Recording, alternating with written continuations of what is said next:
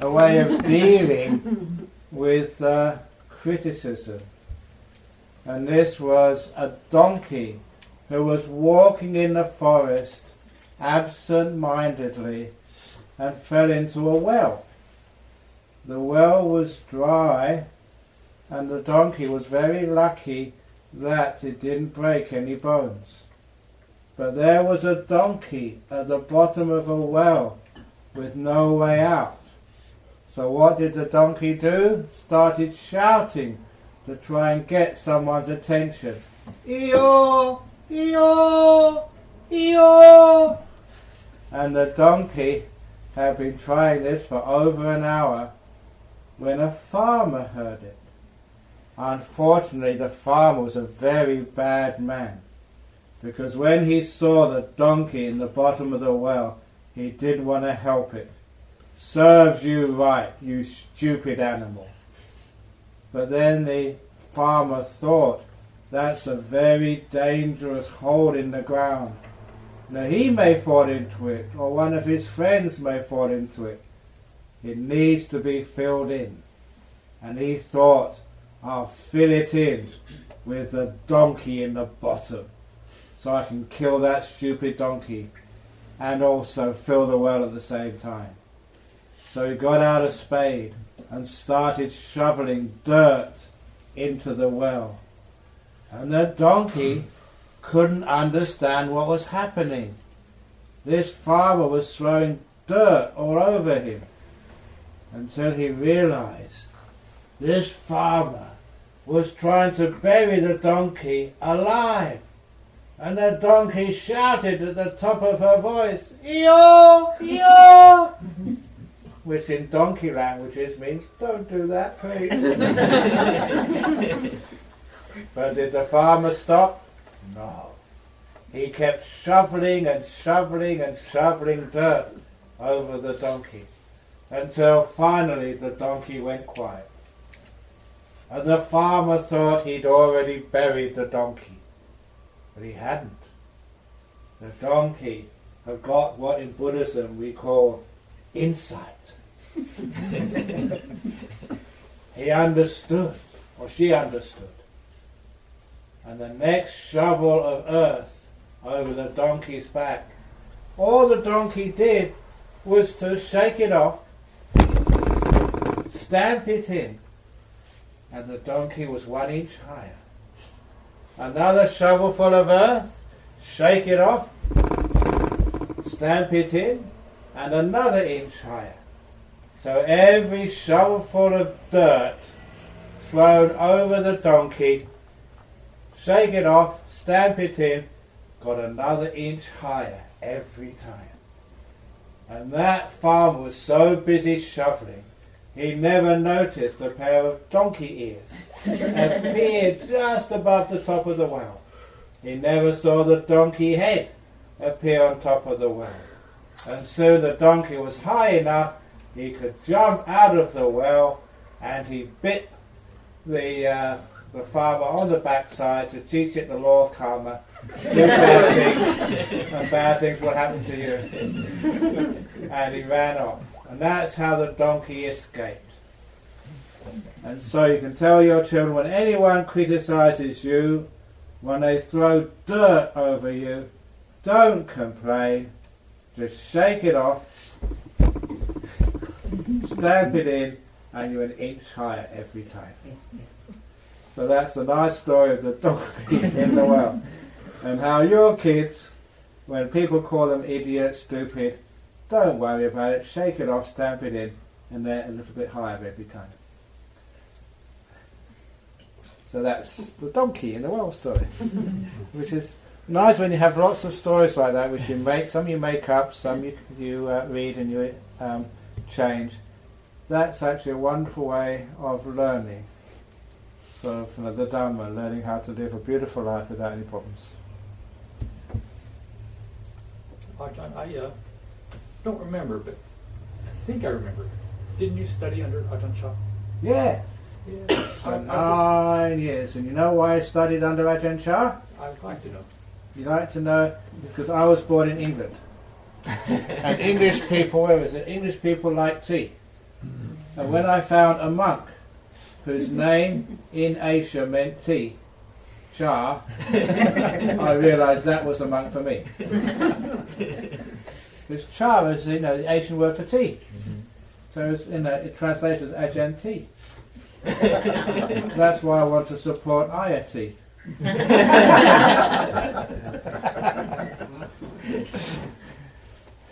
What was he like? I, I What was he like? can't get tired of stories about Ajahn Chah. Ajahn Chah. Okay. I was with Ajahn Chah.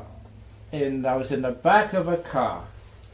And there was two monks next to me in the car. Ajahn Chah was in the passenger seat and there was a driver. We were taking someone to the railway station.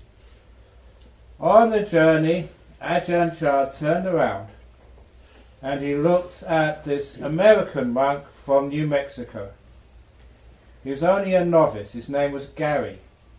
And he said to Gary, You're thinking of your girlfriend back in the US, aren't you? I've read this one. Yeah. Uh, Great story. I haven't.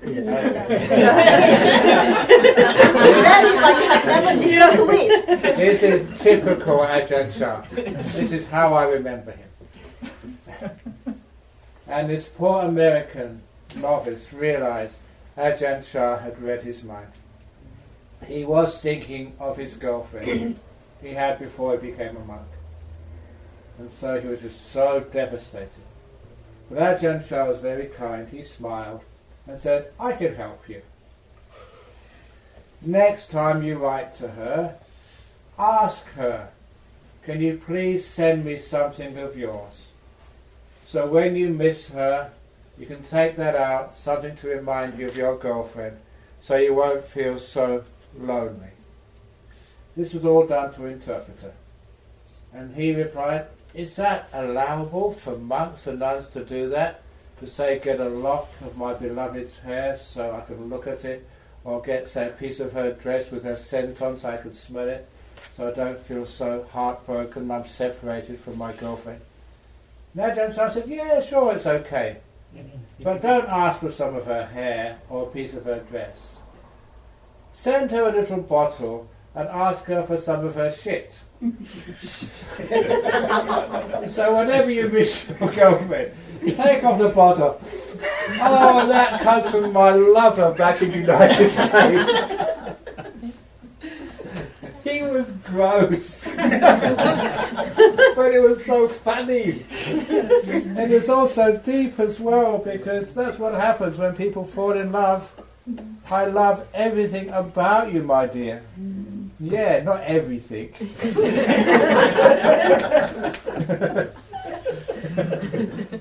so that was typical Ajahn Chah. Uh, other things he did, this is, I don't know if you heard the story of the stick. Sometimes he, he did this to me. I remember exactly why he did this to me. On the way back from Alms Round, he picked up a stick from the forest. He turned around to me and said, Brahmavamso, is this heavy, the stick? Before I could answer, he threw it away. He said, it's only heavy when you hold it. When you let it go, it's got no weight at all. Simple teachings like that. No, eh, thank you. so, is losing a relation, is that heavy? Mm-hmm. Only if you hold it. Mm. If you can let it go, it's got no heaviness at all. Your biopsy results coming next week. Is that heavy? Only if you hold it. So much of life. It's only when we grasp and hold it, it becomes heavy. If you let it go, there's no weight at all. Life is very light when you don't hold it. There's really great, simple teachings, he said. So those are the ones which I like because it was down to earth, very easy to understand, no jargon, and it made a difference in your life. So that's that's how the Dharma should be. Simple, funny. Mm. You go away afterwards, wow, I can see things in a better way. Thank You have to keep letting go. Like, you let go once. Oh, I let go of that for a minute. Yeah. And then you turn around and you pick it back up again. yeah. See if you can let go of the thing which keeps picking things up. Or keeps Hmm. picking things up. Well, why do you need to do that? Sometimes like security blankets and stuff. Well, it's amazing how human beings always want something to worry about. And if you don't have anything in your family, you go and watch these movies.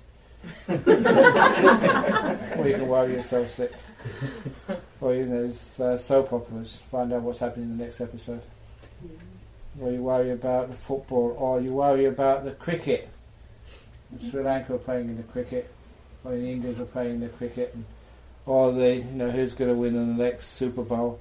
People love worrying, and we get addicted to the pleasure of worry.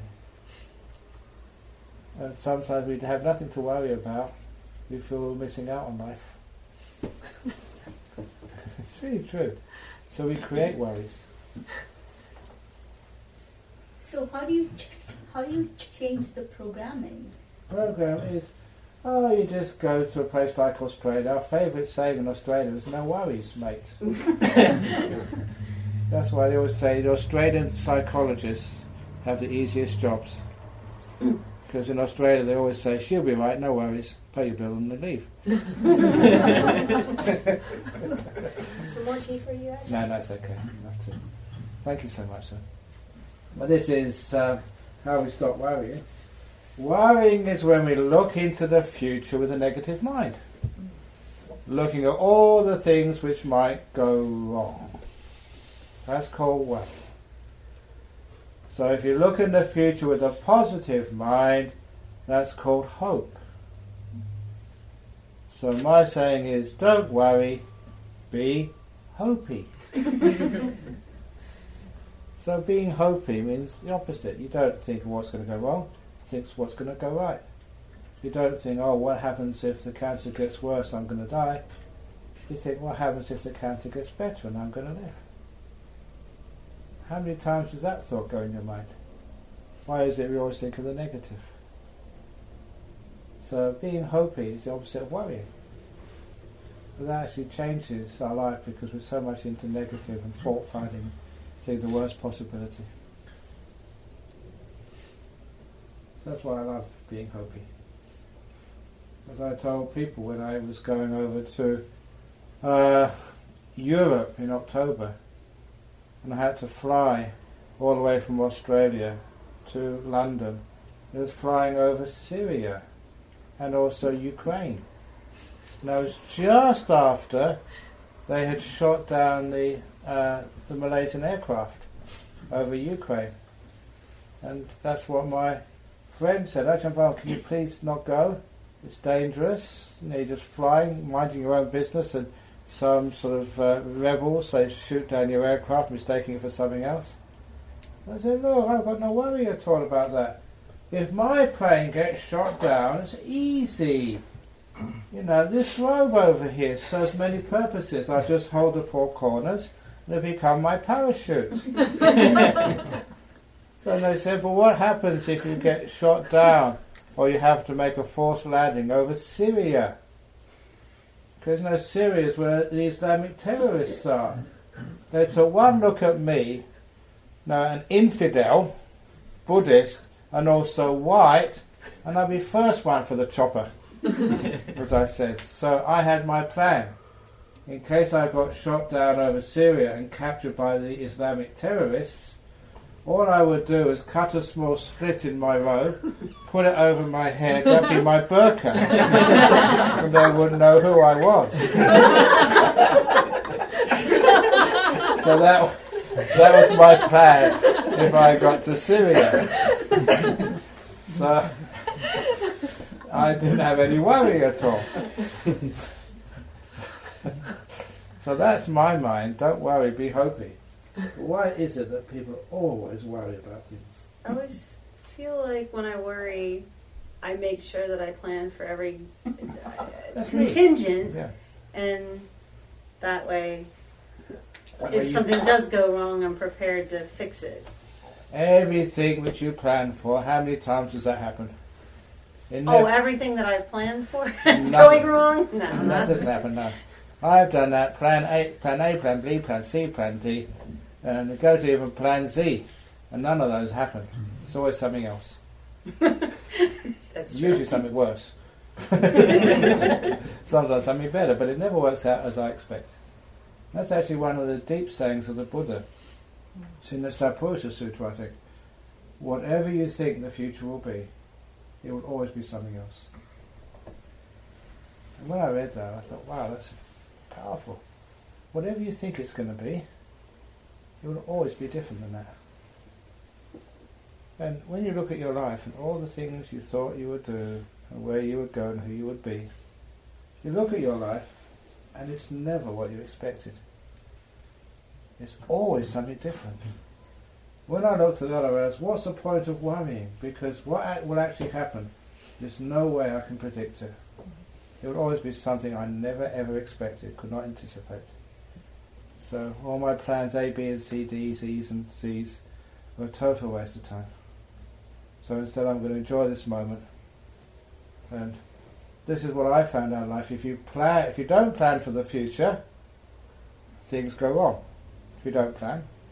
If you do plan for the future, they go wrong anyway. Ei- Either way they go wrong. So you might as well enjoy the present by not worrying and wait for things to go wrong later on. It's, it's true. They're going to go wrong each way. So you might as well not worry. Sometimes they go right too. Yeah. Like the things that. But happen- uh, your yeah. worry and your, all your plans, they don't make them right. They go right despite you. so because of that, it's a waste of time worrying about the future. Planning for it, doing stuff. Hi.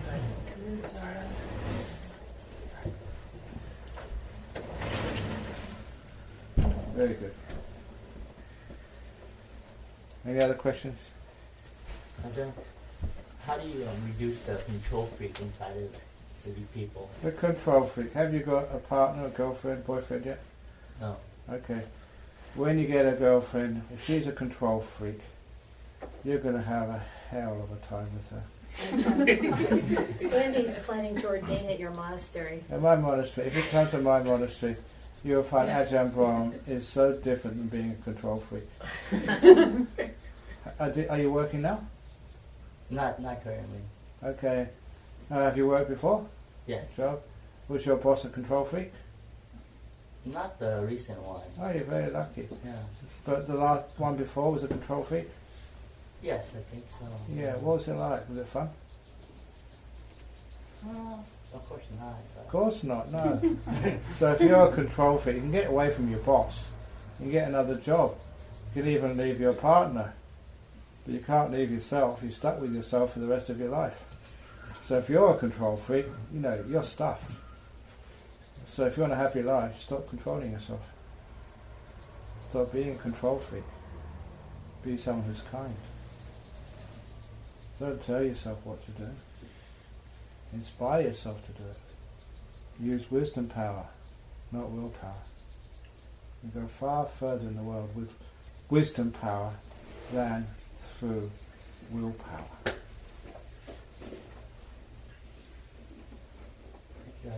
Very good. So Ajahn, sometimes people come here who are feeling pretty desperate.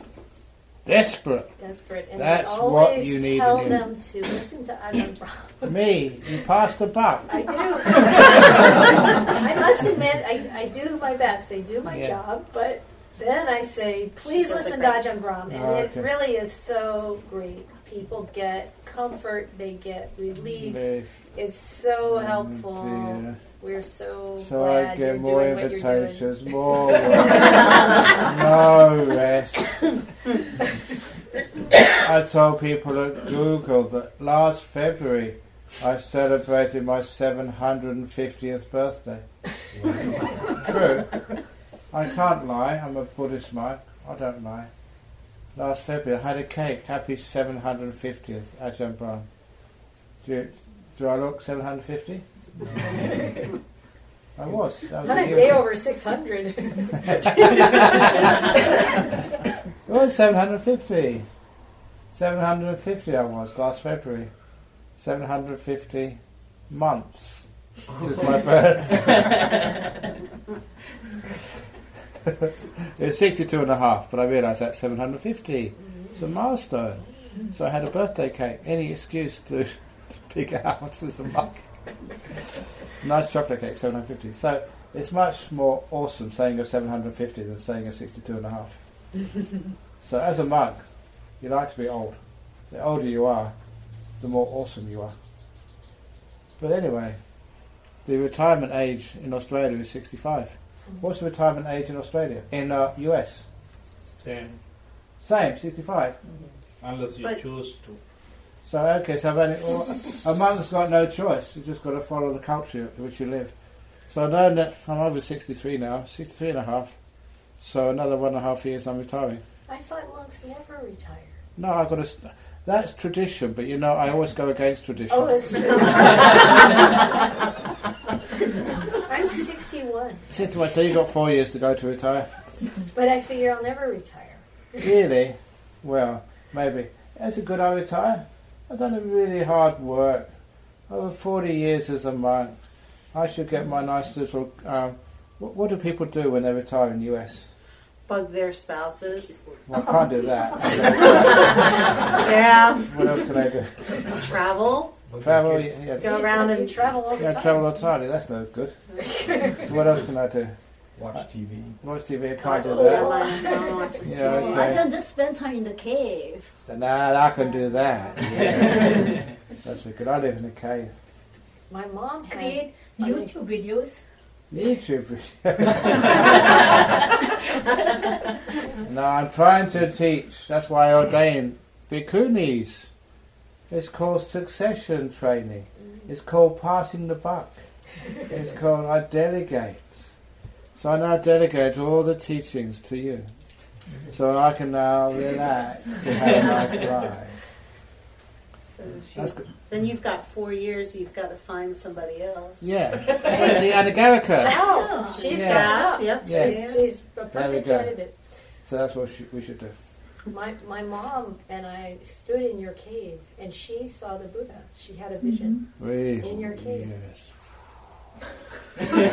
Powerful. cave. It is a powerful cave. It is a powerful cave, yeah. Yeah. As the monk said, her whole aroma was different when she came out. She saw Can't hear you, Laura.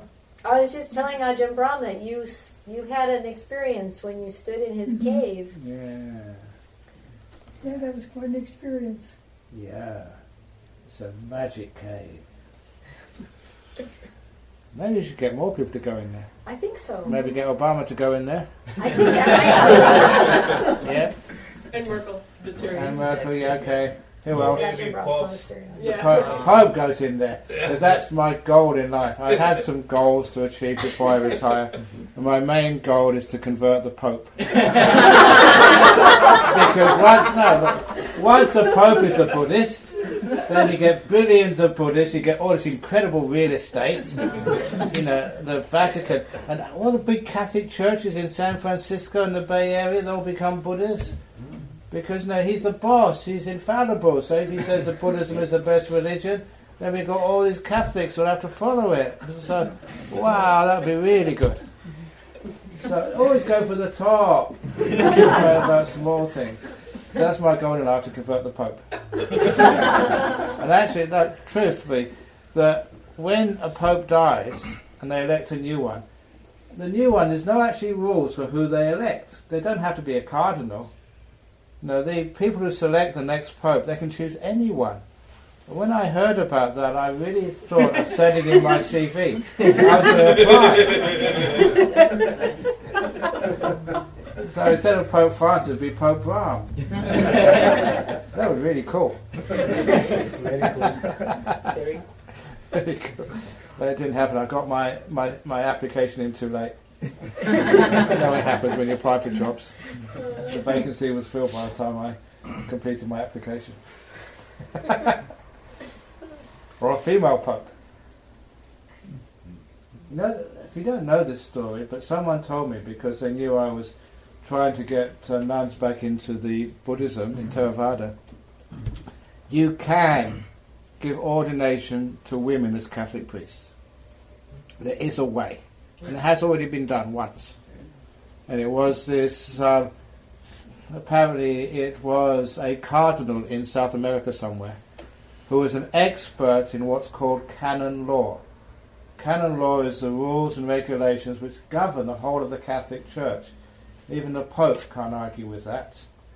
And the canon law states that you cannot ordain a woman on earth, but you can ordain her on the sea.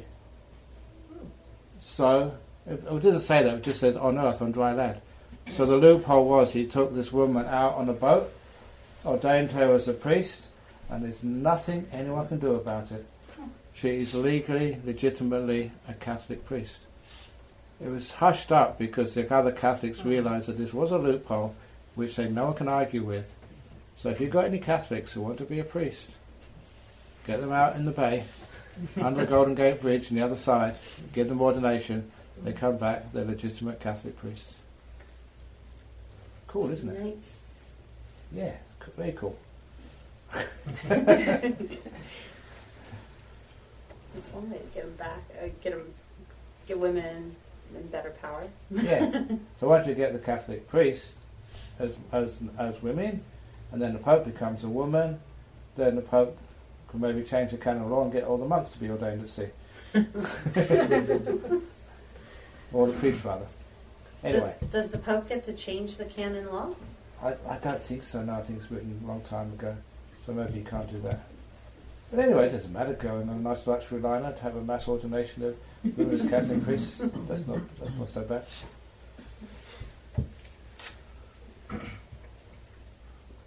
Okay, probably getting a bit exhausted now. Unless you want to squeeze a bit more out of me. One last question, anybody? One request. Yeah? Please don't go. Yeah, that was stopping. There are times when everyone has to go. Yeah? I do have one question. Um, working here in Mountain View uh, with the tech industry, um, how do you feel? Well, I'm, I guess my question to you is: Are you familiar with uh, the gentrification that we see here in yeah. the Bay Area? Yeah. Um, as I am new to California, I would like to not uh, be part of the problem.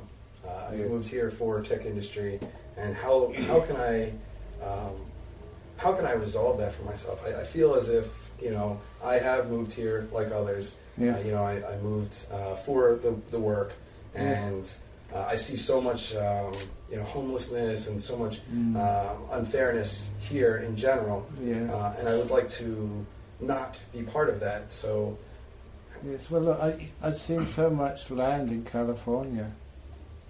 It's not a problem with land. It's huge tracts of land all over the place. When you go to places like India or Java, there isn't any land anywhere. So it's, you know, why not allow more land to be released, which will actually push down the price of land. It's only because people like they want their land to maintain its value, they even go up because houses are looked upon as being investments, just rather than um, important um, social social capital. So release more land. And number two, uh, lessen the regulations so we can have smaller houses with more people in them. Sometimes the regulations are so strict you can't have a small house. And one thing which I remember Washington D.C. did, they amended the planning and building codes to allow small, tiny houses. You know, they were comfortable enough, maybe only one room, small bedrooms, maybe only one toilet rather than the toilet, en suites and dress rooms and goodness knows what else people have in houses. They made them much smaller so that they became affordable. so we can actually make affordable housing, but and it's not the job of the builders, it's the job of current landowners and governments. And that would solve a big problem. Housing will be affordable to people. People want the big houses, you can still have the big houses, But you have the leeway, you have the choice. If you want to build a very tiny house, you can. And it also gets young couples into the housing market. Start with tiny houses, which very easy to live in. Why not? So, release more land, uh, change the building codes, and that would be part of the, part of the problem solved. Could we have a group photo with you before you go? Really, you got a photograph of me. You can actually uh, Just Do photo- Photoshop it.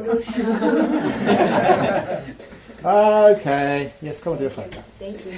So then are you c- coming again in 2016? If your karma is right, And you did already. the future is uncertain. Please don't worry about it. Whatever you think it will be, it will be different. Thank you for listening. To learn how you can support the teachers and Dharma Seed, please visit dharmaseed.org slash donate.